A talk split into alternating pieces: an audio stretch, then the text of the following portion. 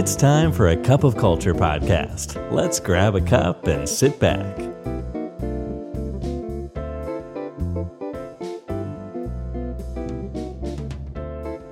สวัสดีครับ ได้เวลาจิบกาแฟคุยกันเรื่องวัฒนธรรมองค์กรกับ a c o u of Culture อีกแล้วนะครับ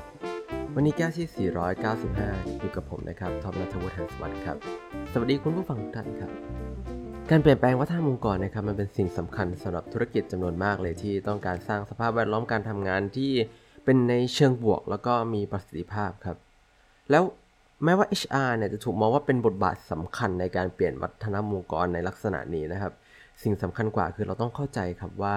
ความคาดหวังและความเป็นจริงของงาน HR ในกระบวนการนี้เนี่ยมันมีความแตกต่างกันมาก ๆเลยครับ และวันนี้ครับเราจะมาสำรวจกันครับว่าบทบาทของ HR ในการเปลี่ยนแปลงวัฒนธรรมองค์กรนะครับรวมไปถึงวิธีเชื่อมโยงช่องว่างระหว่างความคาดหวังกับความเป็นจริงที่เรา HR ต้องแบกรับเนี่ยมันเป็นยังไง มาเริ่มจากเรื่องของความคาดหวังกันเลยครับ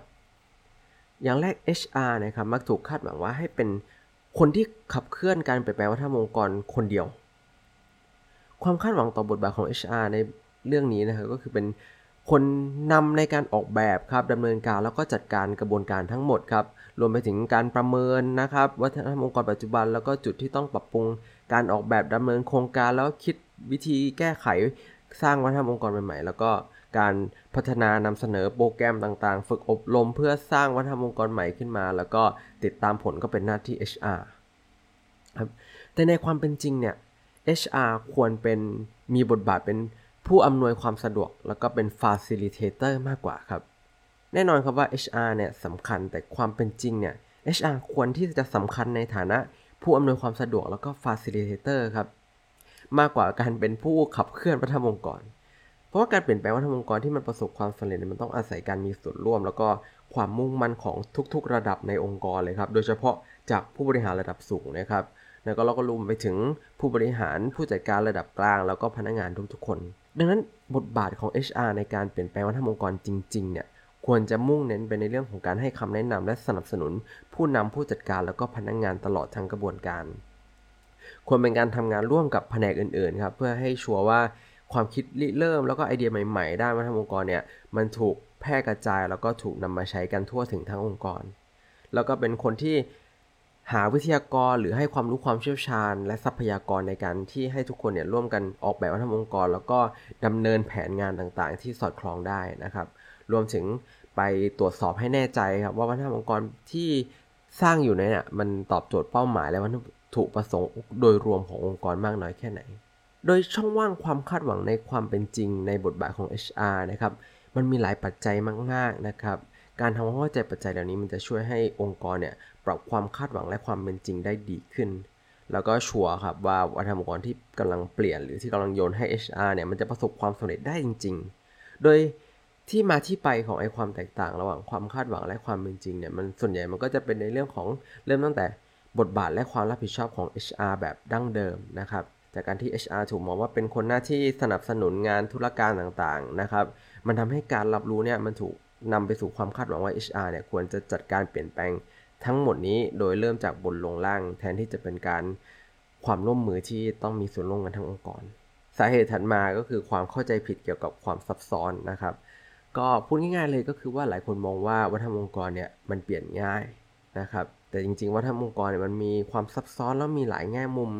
ซึ่งมันก็เกี่ยวข้องกับทั้งค่านิยมความเชื่อและพฤติกรรมที่มันฝังลึกทั้งองค์กรรวมไปถึง strategy ที่หัวเรือใหญ่นะครับนั้นคนในองค์กรจะประเมินความซับซ้อนของกระบวนการนี้ต่ำไปหน่อยนะครับ แล้วคาดหวังว่าฝ่าย HR ฝ่ายเดียวเนี่ยจะสามารถขับเคลื่อนการเปลี่ยนแปลงนี้ ด้วยตัวคนเดียวได้ทั้งหมด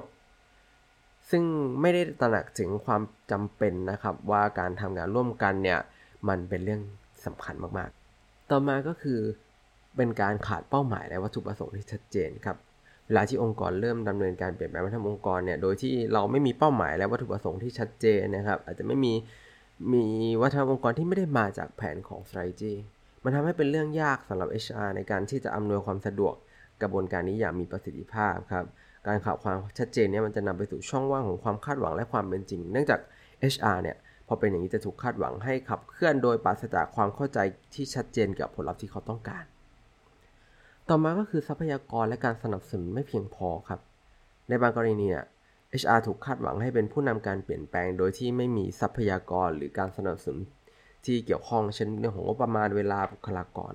มันสิ่งเหล่านี้เนี่ยมันทำไปสู่ความคาดหวังที่มันไม่สมจริงกับ HR ครับ แล้วก็เชื่อมโยงไม่ได้ระหว่างสิ่งที่ HR คาดว่าจะทำให้สำเร็จกับสิ่งที่คนอื่นๆ คิดว่า HR สามารถทำได้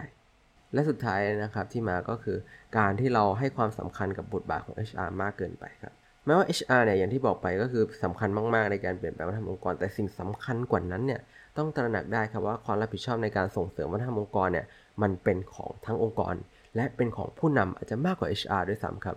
ดังนั้นเวลาที่เราโฟกัสไปที่บทบาทของ HR อย่างเดียวเนี่ยมันเกิดช่องว่างระหว่างความคาดหวังกับความเป็นจริงแน่นอนครับเนื่องจากองค์กรไม่เข้าใจครับว่ามันจำเป็นต้องทำงานร่วมกัน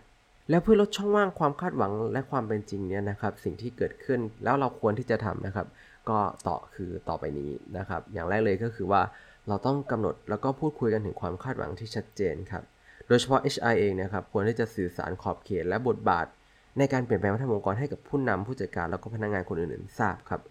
มันจะช่วยให้ผู้มีส่วนร่วมส่วนได้ส่วนเสียทั้งหมดเนี่ยเข้าใจครับ ถึงบทบาทของ HR ในฐานะผู้อำนวยความสะดวก แล้วก็ facilitator แล้วก็หลีกเลี่ยงความคาดหวังที่ไม่เป็นจริงขึ้นมาได้ครับ ต่อมาก็คือ HR ควรที่จะสร้างทีมฟอร์มทีมขึ้นมาครับ รวมทีมข้ามสายงาน ซึ่งอาจจะประกอบจากตัวแทนและแผนกระดับต่างๆครับ โดยทีมนี้จะทำงานร่วมกันในฐานะการพัฒนาแล้วก็ดำเนินการ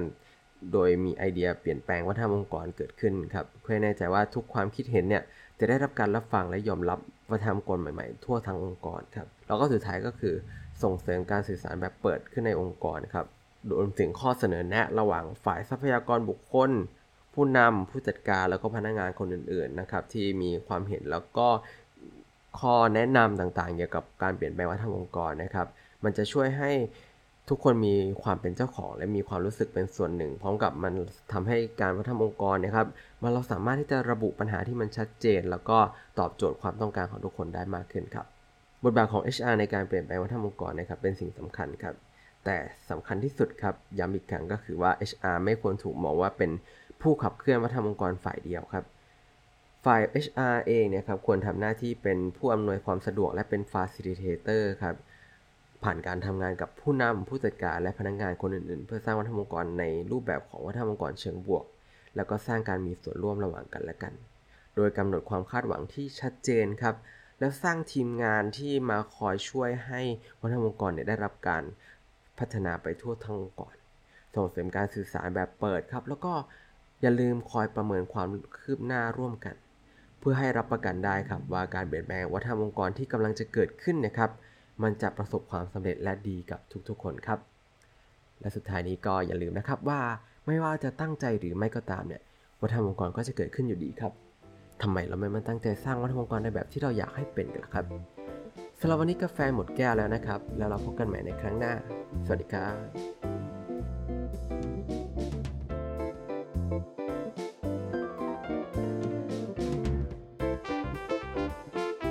And that's today's Cup of Culture. See you again next time.